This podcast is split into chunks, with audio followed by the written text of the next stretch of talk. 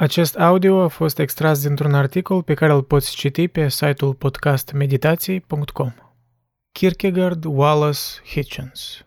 Despre limitele ironiei. Atitudinea ironică și internetul. Dacă în secolul XIX Nietzsche vorbea despre destrămarea valorilor creștine și necesitatea de a crea valori noi din abisul nihilist prin intermediul voinței de putere, atunci viacul contemporan poate fi caracterizat prin crearea valorilor noi prin intermediul a ceea ce eu numesc voința de ironie. Pe cât de serios era germanul în profeția sa, când ne așteaptă două secole de nihilism, pe atât par să fie de neserioase încercările noastre de a crea ceva nou și pozitiv în cultura contemporană. Ia, de exemplu, un film ironic care își bate joc de propriul format și încearcă să demenească lumea să râdă de el și cu el. Acel film, într-un fel, recunoaște preventiv propriul eșec de a realiza ceva semnificativ. Niciun atac serios nu poate fi îndreptat spre el, deoarece el s-a autoironizat deja. Uneori, această autoironie devine un gen aparte de artă valoroasă, căpătând propria originalitate în proces. Un exemplu de autoironie originală e Monty Python and the Holy Grail din 1975, o comedie absurdistă care își bate joc de literatura arturiană despre regele Artur și Excalibur. Deși la suprafață acest film e îmbibat cu umor delicios britanic, cu tot cinismul lui irezistibil, e mai mult decât atât. E un exemplu rar când comedie absurdă și autoironie atinge un nivel înalt de artă. Filmul e genial, după părerea mea. Alt exemplu mai recent e serialul The Boys, care ironizează obsesia contemporană cu supereroi și ne dezvăluie standardele noastre duble ca consumator media. Deși aș argumenta că însăși faptul că întregul serial e bazat pe autoironie și demascarea arhetipului de supererou e ironic. Într-un fel, el treptat și inevitabil devine ceea ce critică. O dublă ironie? Unde ne oprim atunci? Câte nivele de ironie e acceptabil, așa încât arta să nu devine un nonsens? Aceste exemple de autoironie adusă la artă valoroasă sunt excepție de la regulă. Cel mai des acest cadru ironic funcționează ca un scut împotriva criticilor. Același lucru este valabil și pentru viața ironică. Ironia este un mod autodefensiv de a trăi, deoarece permite unei persoane să evite responsabilitatea pentru alegerile sale estetice și altele, mai importante. A trăi ironic, într-un fel, înseamnă a te ascunde în public. Cumva, directitudinea ne-a devenit insuportabilă. Cum s-a întâmplat asta? Aceasta provine în parte din convingerea că această generație are puțin de oferit în ceea ce privește cultura – că totul a fost deja făcut sau că angajamentul serios față de orice credință va fi în cele din urmă anulat de o credință opusă, ceea ce va face ca primul să fie ridicul în cel mai bun caz și disprețuitor în cel mai rău caz. Acest tip de viață defensivă funcționează ca o predare preventivă și ne face mai degrabă să reacționăm decât să acționăm. Viața în era internetului a ajutat, fără îndoială, la o anumită înflorire a sensibilității ironice. Un etos poate fi diseminat rapid și pe larg prin acest mediu. Asta, desigur, are și aspecte pozitive, ca faptul că numărul uneltilor și tehnicilor de expresie au sporit considerabil și au democratizat creativitatea. Dar a apărut și o oarecare detașare ironică de la angajamentele sincere. Incapacitatea noastră de a face față lucrurilor la îndemână este evidentă în utilizarea noastră și în dependența sporită de tehnologie digitală. Prioritizând ceea ce este la distanță față de ceea ce este imediat, virtualul peste real, suntem absorbiți în sfera publică și privată de dispozitivele mici care ne duc în altă parte. Știm asta foarte bine, dar ironizăm faptul, pentru că ce ne mai rămâne altceva? Mai mult, ciclurile nostalgiei au devenit atât de scurte încât încercăm chiar să injectăm momentul actual cu sentimentalism. De exemplu, folosim anumite filtre digitale pentru a prespăla fotografiile cu o aură de istoricitate. Dar nostalgia are nevoie de timp. E imposibil să accelereze amintirile semnificative. Totuși, dincolo de ironia internetului și a presupuse lipse de seriozitate în cultura noastră, care e rolul inițial al ironiei și ar putea ea fi utilă în clădirea noilor valori? Câtă ironie e benefică și câtă e prea mult? Kierkegaard, ironia lui Socrate și fake news. Unul din cei mai abili scriitori ironiști din ultimele secole era filosoful danez Soren Kierkegaard, care și-a prezentat teza de master în 1841, On the Concept of Irony with Continual Reference to Socrates, un studiu de trei ani asupra lui Socrate, prin prisma lucrărilor lui Xenofon, Aristofan și Platon. Kierkegaard a învățat de la Socrate atitudinea ironică care, la rândul său, l-a făcut faimos pe filosoful grec în antichitate – cel mai cunoscut exemplu al acestei ironii este aserțiunea lui Socrate că el e ignorant. Când oracolul din Delphi l-a numit pe el cel mai înțelept om din Atena, Socrate a pretins că era șocat. Cum ar putea fi adevărat asta dacă el nu știa nimic? Însă după ce a meditat asupra acelei aserțiuni, el a admis că era mai înțelept decât alții, pentru că deși el nu știa nimic, el totuși știa că nu știa nimic – în timp ce alți oameni la fel nu știau nimic, însă credeau că știau ceva. Această declarație ironică a lui Socrate avea ca scop subminarea prefăcătoriei binevoitoare a oamenilor cu care el avea dezbateri. Cu alte cuvinte, Socrate voia să scoată la iveală ipocrizia lumii, demonstrându-le cât de puțin ei gândesc asupra propriilor credințe. Pe Kierkegaard, totuși, nu îl interesau dezbaterile într-atât de mult ca pe Socrate, și deci danezul și-a dedicat teza despre ironia lui Socrate în primul rând pentru a încerca să răspundă la întrebarea cum ar fi să trăiești o viață întreagă numai prin perspectiva ironică. Această perspectivă presupune o detașare completă de la lumea înconjurătoare. E un mod uh, radical de a trăi viața, ca o entitate independentă în tot sensul cuvântului. Deși ironistul participă în viață, el nu ia implicarea sa în serios – Motivele normale în urma activităților umane nu sunt motivele lui, pentru că el vede totul în comparație cu imaginea din ansamblu, infinitatea. Toate eforturile umane sunt nesemnificative și în cele din urmă lipsite de sens. Respectiv, el nu se mai definește în termenii rolurilor sociale sau de carieră, deoarece el, în ghilimele, a urcat mai sus de societate și e, în principiu, indiferent de ce alții cred despre el. El nu încearcă deloc să protesteze împotriva existenței ori să se retragă din lume. În loc, el acționează de parcă ar fi un participant sincer. Kierkegaard descrie o slăbiciune esențială în adoptarea acestei perspective ironice ca un mod permanent de a trăi. Citez, pentru subiectul ironic, actualitatea dată și-a pierdut validitatea sa cu totul. A devenit o formă imperfectă pentru el care e un obstacol peste tot – Însă, pe de altă parte, el nu posedă lucrurile noi. El știe doar că prezentul nu se potrivește cu ideea. El face aluzii, continuă la ceva amenințător. Dar ce ar fi asta, el nu știe. Închid citatul. Adică, deși atitudinea ironică e un mod de conștiință care potențial ar putea cataliza tranziția la un mod mai evoluat de a trăi, dacă ea devine un mod permanent de a trăi, așa că detașarea să fie de dragul său și nu utilizată pentru a găsi o alternativă pozitivă, ea te aduce doar la disperare, deoarece în această utilizare negativă a ironiei, citez, toată existența a devenit străină pentru subiectul ironic și subiectul ironic, la rândul său, devine un străin la acea existență. Închid citatul.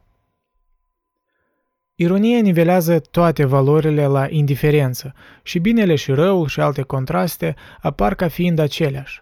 Astfel, omul rămâne într-o stare de uitare, la marginea existenței, un non-participant în viață. Ironistul, în detașarea sa de la existență, nu se detașează de la însăși detașarea sa. Aici, în particular, îmi amintesc de protagonistul din Însemnări din Subterană, lui Dostoevski – care disprețuia lumea din împrejur într-atât de mult încât nici nu observa cât de mult îi păsa de părerea lor despre el. Într-un mod ironic, el ironiza totul în afară de propria obsesie cu ironie. Cu alte cuvinte, dacă privești la totul ironic, nu îți poți da seama cât e de ridicol să trăiești viața doar prin ironie. Spre exemplu, atunci când privești videouri satirice despre politicieni și continui să te plângi pe cât de tristă e situația, rămâi într-un cerc închis. Ești prizonierul finitudinii, după cum ar spune Kierkegaard. Kierkegaard nu era străin față de faime, deși în cazul său era sub formă de bagiocură crudă. Presa daneză îl satiriza dur, inclusiv aspectul său fizic. Magazinul satiric The Corsair l-a făcut pe Kierkegaard un personaj recurent de amuzament în revistă.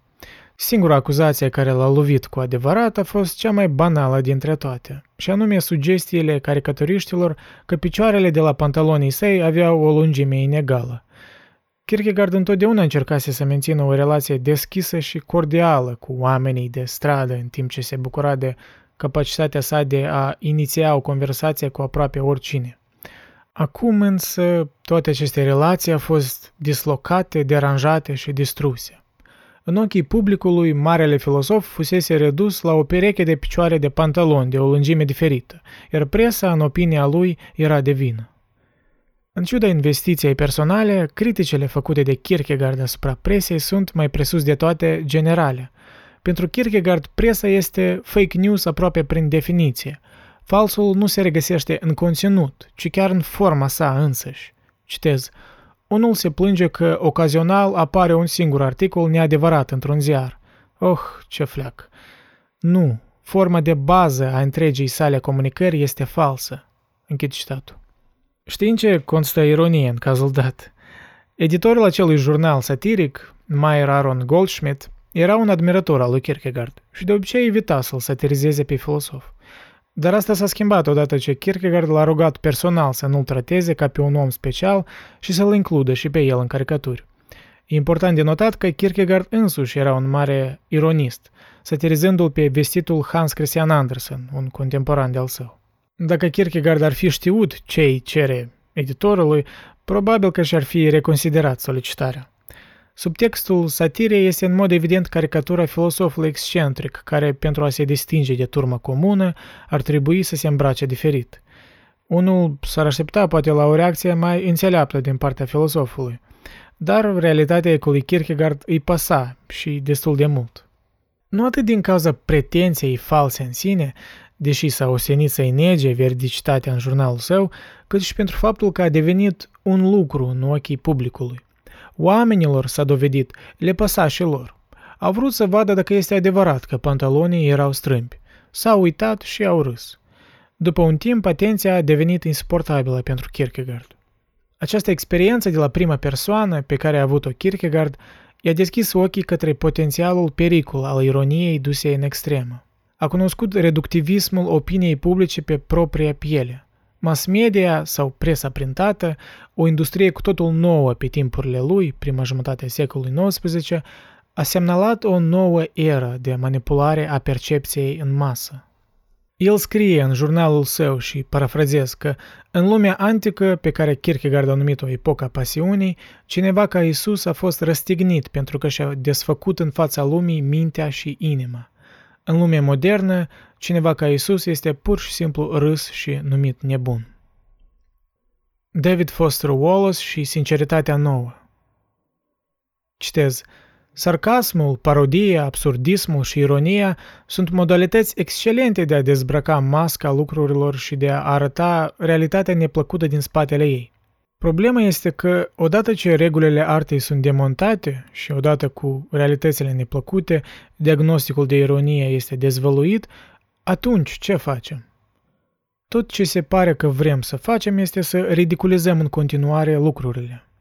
Ironia și cinismul postmodern devine un scop în sine, o măsură a rafinamentului sofisticat și a cunoștințelor literare. Puțini artiști îndrăznesc să încerce să vorbească despre modalitățile de a lucra spre răscumpărarea a ceea ce nu este în regulă, pentru că vor părea sentimentali și naivi pentru toți ironiștii obosiți. Ironia a trecut de la eliberare la sclavie. Există undeva un eseu grozav care are un text despre ironie fiind cântecul prizonierului care a ajuns să-și iubească cușca. Închid citatul. Deși inițial era un propunător al sarcasmului și ironiei, scriitorul Wallace a rămas dezamăgit de generația lui, anii 70-90, și de lipsa de onestitate. Toți au devenit ironiști, postmoderniști, dar nimeni nu oferea o abordare mai serioasă asupra culturii și artei. Nimeni nu oferea o alternativă constructivă. Să ofere un sentiment mai serios sau mai verde era considerat naiv sau nu destul de hip. Citez, Ceea ce trece pentru transcendența cinică a sentimentului este într-adevăr un fel de teamă de a fi cu adevărat uman, deoarece a fi cu adevărat uman este probabil să fii inevitabil sentimental și naiv, predispus la slăbiciuni și, în general, patetic. Închid citatul. Și iarăși, într-un mod ironic, sau mai bine zis dublu ironic, Wallace a încercat să popularizeze în anii 90 o mișcare de post-postmodernism, numită Sinceritatea Nouă, New Sincerity, care era un trend în muzică, estetică, literatură, critică literară și filosofie, care descria, în general, lucrări creative care se extind și se desprind de conceptele de ironie și cinism postmodernist. Mișcarea a durat ceva timp, dar n-a avut o influență considerabilă în secolul 21. Tendințele postmoderniste și cinice sunt tot mai des întâlnite în filme, cărți, cultură și muzică. Un produs interesant aș spune că sunt memele sau memorile, memes. E o formă de exprimare cu totul nouă, comunitară, în care autorul original nu are importanță. Important e sentimentul în care majoritatea ne regăsim. În același timp există o subramră în meme care ironizează însuși formatul memelor și invită să ne întoarcem la normalitate, iarăși post-ironic. Cu alte cuvinte, Ironizăm într-așa măsură încât ironizăm însuși faptul că nu mai vrem să ironizăm. Mișcările culturale din anii 90, ca muzica grunge, un răspuns la mișcările de hair metal și chitariști virtuoso, apatia și melancolia întruchipate sincer de generația de atunci, pot fi un exemplu de succes relativ al intenției de a promova sinceritatea nouă. Grunge era o combinație bizară între sinceritate și ironie, o simbioză care a născut ceva cu adevărat unic. Dar asta a fost doar un val temporar, care, deși era extrem de influent pe timpuri, Nirvana era numărul 1 în charturile Billboard, spre exemplu, acum nu mai are acel efect asupra culturii care deja a trecut prin numeroase morfologizări. Deși există și astăzi subculturi și nișe în care se observă rămășițe sau încercări de a renaște acea mișcare, tendințele generale sunt în opoziție cu ceea ce și-a imaginat Wallace – se pare că încercarea lui a ieșuat și ne așteaptă o cufundare și mai drastică în lumea postmodernă, în care nu mai avem încredere în instituții de stat, în sentimente, totul devine ironic și cinic, în experții ai unui domeniu, toți suntem experți, avem Google, în valori homerice ca patriotism, onoare, sacrificiu, care astăzi sunt considerate naive, și în standardele artei, formă, estetică, echilibru. Devenim desensibilizați, luăm în derâdere orice încercare de sinceritate naivă. Avem ochii cinici a unui om care a rămas dezamăgit de idealurile sale din copilărie. Am devenit niște idealiști înfrânți, niște simpli ironiști. Hitchens despre părțile pozitive ale atitudinii ironice. Totuși există loc și pentru o perspectivă diferită, una care e mai sceptică față de intențiile omului care spune că ironia are părți negative. Ironia, atunci când e utilizată în scopuri nobile, e o metodă foarte eficientă de a rezista împotriva regimurilor autoritariste. Când libertatea de exprimare e suprimată, ironia și umorul pot fi ultimele arme într-o situație plină de deznădejde. Asemenea exemplu îl oferă Christopher Hitchens, un scriitor și jurnalist care a călătorit în multe țări ce se aflau în mijlocul conflictelor geopolitice și militare. În scrisori către un tânăr contrarian, Hitchens își amintește de războiul rece și perioadele de impas care au urmat în rândul activiștilor care mai devreme au inspirat mișcările drepturilor civile din anii 60, antisegregare și anti-Vietnam în Statele Unite și în Europa, Printre acei radicali se număra și Hitchens, care însă a notat faptul că rebeliunea celor tineri a fost sau domolită de capitalism sau cenzurată de comunism. Citez. Cu toate acestea, în intervalul lung dintre 1969 și 1989, cu alte cuvinte, în acea perioadă în care mulți dintre revoluționarii împotriva capitalismului de consum sau metamorfozat în activiști pentru drepturile omului din societatea civilă, au existat pauze considerabile de liniște și stază. Și pentru a supraviețui în acei ani de impas și real politic, un număr de disidenți importanți au dezvoltat o strategie de supraviețuire. Într-o frază, au decis să trăiască ca și cum. Închid citatul. Hitchens îl menționează pe Václav Havel, un dramaturg și poet care trăia în statul comunist al Cehoslovaciei de atunci. Havel a înțeles că rezistența în sensul ei original militant și insurgent e imposibil de replicat în contextul Europei Centrale de atunci. Citez, prin urmare, el, adică Václav Havel, a propus să trăiască ca și cum ar fi un cetățean al unei societăți libere, ca și cum guvernul său ar fi semnat, ceea ce s-a întâmplat de fapt, diferitele tratate și acorduri care consacră drepturile universale ale omului. El a numit această tactică puterea celor neputincioși, deoarece chiar și atunci când dezacordul poate fi aproape interzis, un stat care insistă asupra unui consimțământ convingător poate fi relativ ușor făcut să pară prost. Nu poți obține 100% control asupra oamenilor și, dacă ai putea, nu ai putea continua să faci asta. Asta e, din fericire, prea multă responsabilitate pentru orice om să-și asume, deși nu-i nici cazul ca acest lucru să împiedice pe cei obsedați de control să continue să încerce. Închid citatul. Acest proces ironic de a trăi ca și cum ceva ar fi într-un fel, deseori implica o inversare a relației obișnuite între ironic și literal – Hitchens relatează cu momentul Puterea poporului, People Power, din 1989, când populații întregi au dat jos pe conducătorii săi absurzi prin plierea brațelor și sarcasm, ca cei din Lituania, Estonia și Latvia, își avea originea parțial în insulele Filipine în 1985, când dictatorul Marcos a chemat o alegere prezidențială în ghilimele spontană și votanții au decis să-l ia în serios. Ei au acționat ca și cum votul era liber și cinstit și ca rezultat ei l-au făcut astfel.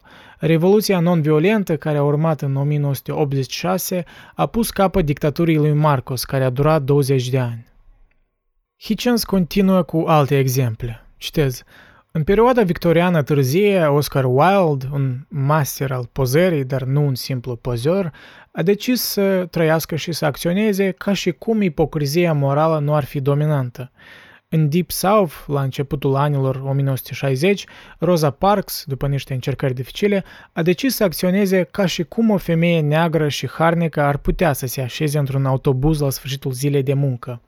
La Moscova, în anii 70, Alexandru Solzhenitsyn a decis să scrie ca și cum un erudit ar putea investiga istoria propriei țări și să-și publice concluziile. Toți, comportându-se literal, au acționat ironic.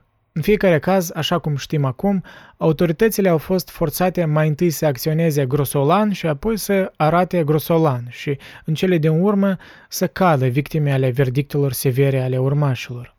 Cu toate acestea, acesta nu a fost în niciun caz rezultatul garantat și trebuie să fie existat zile în care stilul, ca și cum, a fost extrem de greu de menținut. Închid citatul. Toate aceste exemple ne arată că în unele circunstanțe, când cenzura e predominantă, ironia e cea mai eficientă metodă de a acționa sincer, sau cel puțin de a avea intenții sincere. În asemenea scenarii, directitudinea poate fi periculoasă, întrucât ea va fi inevitabil suprimată de dictatori. Ironia însă, într-un mod poate ironic însăși, devine unica armă de a-ți trăi viața sincer. Dar și în viața ordinară, când ți se cere loialitate față de cauze pe care le consideri inumane sau proaste, când opinia majorității îți suprimă gândirea critică, încearcă să te porți ca și cum ele n-ar trebui tolerate și ca și cum ele n-ar fi inevitabile. Puterea ironiei, sau mai larg vorbind, a umorului, e elementul său sofisticat care are capacitatea de a șoca sau de a surprinde sau de a se întâmpla neintenționat. Există o anecdotă despre Sigmund Freud, că atunci când era blocat în Viena de către Anschluss, anexarea Austriei de către Germania nazistă, prin care s-a format Germania Mare, el i-a rugat pe naziști să-i dea un bilet de liberă trecere. Naziștii i-au acordat acest lucru cu condiția ca el să semneze o declarație prin care să spună că a fost bine tratat. El a cerut permisiunea de a adăuga o propoziție suplimentară și, spre surprinderea lor încântătoare, a scris Pot recomanda Gestapo absolut oricui. Însă nu se știe veridicitatea acestei anecdote. Dar în orice caz, de s-ar fi întâmplat asta, ar fi o demonstrație a eficacității umorului împotriva fețelor împietrite ale autorității represive. Mai târziu în carte, Hitchens discută despre intelectualii cehi de pe timpurile comuniste, printre care se numra scriitorul Milan Kundera, care a scris o novelă întreagă, glumă, The Joke, despre problemele care apar atunci când spui o glumă la locul și momentul nepotrivit și apoi, cea mai năsoală parte, să încerci să o explici sau să o justifici. Șeslav Miloș, în poezia sa Not This Way, spuse că ironia e gloria sclavilor. Hitchens explică, citez, Umorul ascuțit și nuanța înțeleaptă sunt consolarea celor învinși și sunt singurul lucru căruia pompozitatea și puterea nu-i pot face nimic. Mintea literală este nedumerită de cea ironică, cerând explicații care nu fac decât să intensifice gluma. Închid citatul. Un exemplu perfect aici și unul care într-adevăr s-a întâmplat e cel al lui Sir Pelham Granville Woodhouse sau P.G. Woodhouse, un autor umorist capturat prin accident de invazia germană a Franței din 1940. Propagandiștii lui Joseph Goebbels l-au rugat să vorbească la radioul din Berlin, la care el a căzut de acord. Iată ce a spus el la prima apariție la radio. Citez. Tinerii care doar încep în viață mă întreabă deseori, cum devii internat? Ei bine, există diferite moduri. Propria mea metodă a fost să achiziționez o vilă în nordul Franței și să aștept să vină armata germană. Acesta este probabil cel mai simplu plan. Cumpărați vila, iar armata germană face restul. Închid citatul. Hitchens notează ridiculitatea situației. Citez, cineva, ar fi fain să știu cine, sper că a fost Goebbels, trebuie să fi verificat acest lucru și să fi decis să-l lase ca o reclamă bună pentru minte deschisă a germanilor. Lucrul în ghilimele amuzant este că difuzarea l-a atras pe Woodhouse într-o infinitate de probleme cu autoritățile britanice, reprezentând o națiune care se mândrește mai ales cu simțul umorului. Închid citatul. În asemenea exemple excepționale, ironia servește ca un mecanism de subminare. Ea ajută la dezvăluirea ridiculității situației. Dar trebuie să conștientizăm că umorul și ironia au limite și de fapt pot fi și ele utilizate în scopuri meschine sau și mai des sunt doar niște tehnici de confortare și supraviețuire. Autoritățile au înțeles asta bine din antichitate, oferind sărbători pentru a distra vasalii și a pune la îndemână bufonii autorizați și clovnii. În acest sens, Nietzsche descria cândva gluma ca un epitaf al unui sentiment. Hitchens oferă exemplu distinct din novela Dr. Zhivago, scrisă de Boris Pasternak și publicată în 1957 în Italia. Pasternak avea o poziție critică față de Revoluția bolșevică și deci cartea a fost refuzată în URSS.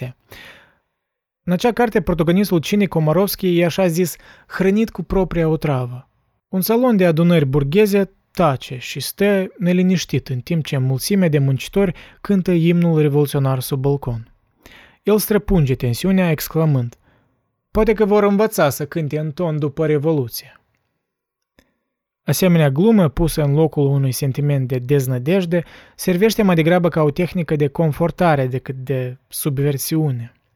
Există loc și timp potrivit pentru glume și există loc și timp potrivit pentru o abordare mai serioasă, pentru o rebeliune poate mai unidimensională, dar mai concentrată pe scopul său esențial, de a pune lumină asupra injustiției. Hitchens notează că francezul Emile Zola, care l-a apărat public pe ofițerul Alfred Dreyfus împotriva injustiției din partea maselor și a statului, nu prea glumea în lucrările sale. El mai degrabă utiliza sarcasmul. Și nici Orwell nu prea glumește direct, deși când o face, dă dovadă de un umor foarte rafinat și curajos. Fiecare din ei aveau abordări specifice contextului cultural și istoric în care se aflau. Hitchens, în esență, admite că se identifică mai mult cu ironiștii dar în același timp conștientizează că există un oarecare paradox în abordarea ironistă. Acel paradox era bine descris de către existențialistul Jean-Paul Sartre în eseul său despre Baudelaire. Sartre făcea diferență între rebeli și revoluționari. Rebelii, el spune, de fapt în secret își doresc ca lumea și sistemul să rămână așa cum sunt. Permanența acestui sistem, până la urmă, e garanția abilității lui neîntrerupte de a se revolta – Revoluționarul, prin contrast, chiar vrea să răstoarne și să înlocuiască condițiile curente. Preocuparea revoluționarilor, evident, nu e o chestie umoristică. După cum și Hitchens adaugă, citez, Există momente în care cineva dorește să țină picioarele societății la foc și să forțeze o confruntare și să evite lingușirile celor care apelează mereu la toată lumea să se ușureze și să schimbe subiectul. Întrucât sunt de ambele părți ale acestei probleme cruciale, aș putea la fel de bine să rămân acolo unde sunt. Omorul ar trebui direcționat, ar trebui să-și păstreze relația cu inteligența și ar trebui să fie neînfricat – cele mai ușoare forme pe care le ia umorul sunt cele ale caricaturii. Politicianul inteligent știe deja suficient pentru a face o ofertă pentru caricatura originală, ca o demonstrație a bunătății și toleranței sale, și a formelor asociate de mimică. Formele mordante pe care le ia sunt cele ironice și obscene. Probabil că doar ultimele două forme pot fi revoluționare. Mari caricaturiști din trecut au fost pregătiți să șocheze oamenii dincolo de rațiune arătând simplul fapt că stăpânii noștri sunt făcuți din același lut umed ca și noi. Asta e pricina din care ei, caricaturiștii, adică ca domie, au fost puși în închisoare. O regulă generală despre umor. Dacă îți faci griji că ai putea merge prea departe, deja nu ai mers suficient de departe.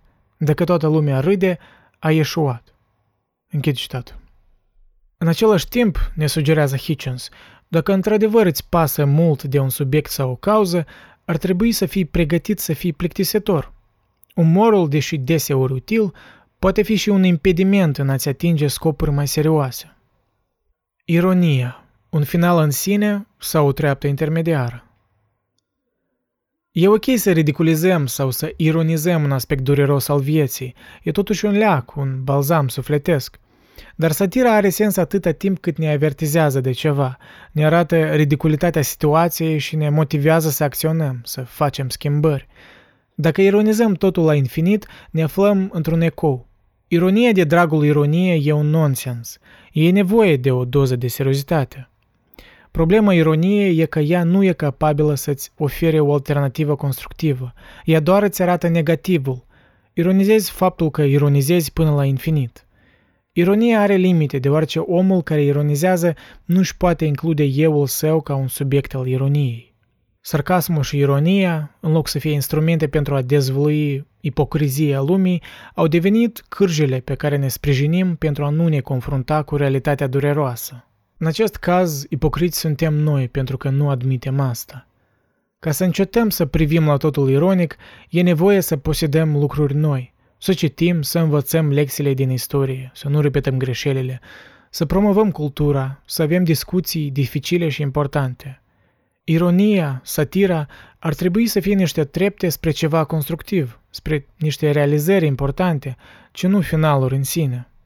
Deși Hitchens ne avertiza de pericolul autoritarist de a cenzura ironia, Cred că în linii generale ar fi fost de acord cu concluzia lui Kierkegaard și Wallace că ironia e un tool prin intermediul căruia poți ajunge la niște realizări mai importante, la dezvoluirea duplicității sau ipocriziei în cadrul autorităților, spre exemplu. Dar ironia nu e un final în sine. Faptul că lumea postmodernă idealizează ironia și îi preamărește importanța, prezentând-o ca o soluție a tuturor anxietăților noastre, e un lucru ironic în sine – Treapta următoare în dezvoltarea noastră culturală și individuală e să plecăm dincolo de ironie, să ne maturizăm astfel încât să putem afirma valori noi, sincere, dar în același timp să păstrăm în arsenalul nostru utilitatea indubitabilă a ironiei. Avem nevoie de renașterea unei contraculturi, una de o sinceritate naivă, pentru a balansa ironia exagerată, care în doze reduse e utilă, dar ca viziune completă asupra lumii e contraproductivă. Dacă nu îndrăznești să fii sincer și naiv, nu vei încerca lucruri noi și nu vei ieșua. Toți știm clișeul că fără să greșești nu înveți nimic. Păi iată, e timpul să îndrăznim să greșim, în loc să ne înmăștenim în istețimea ironiei noastre.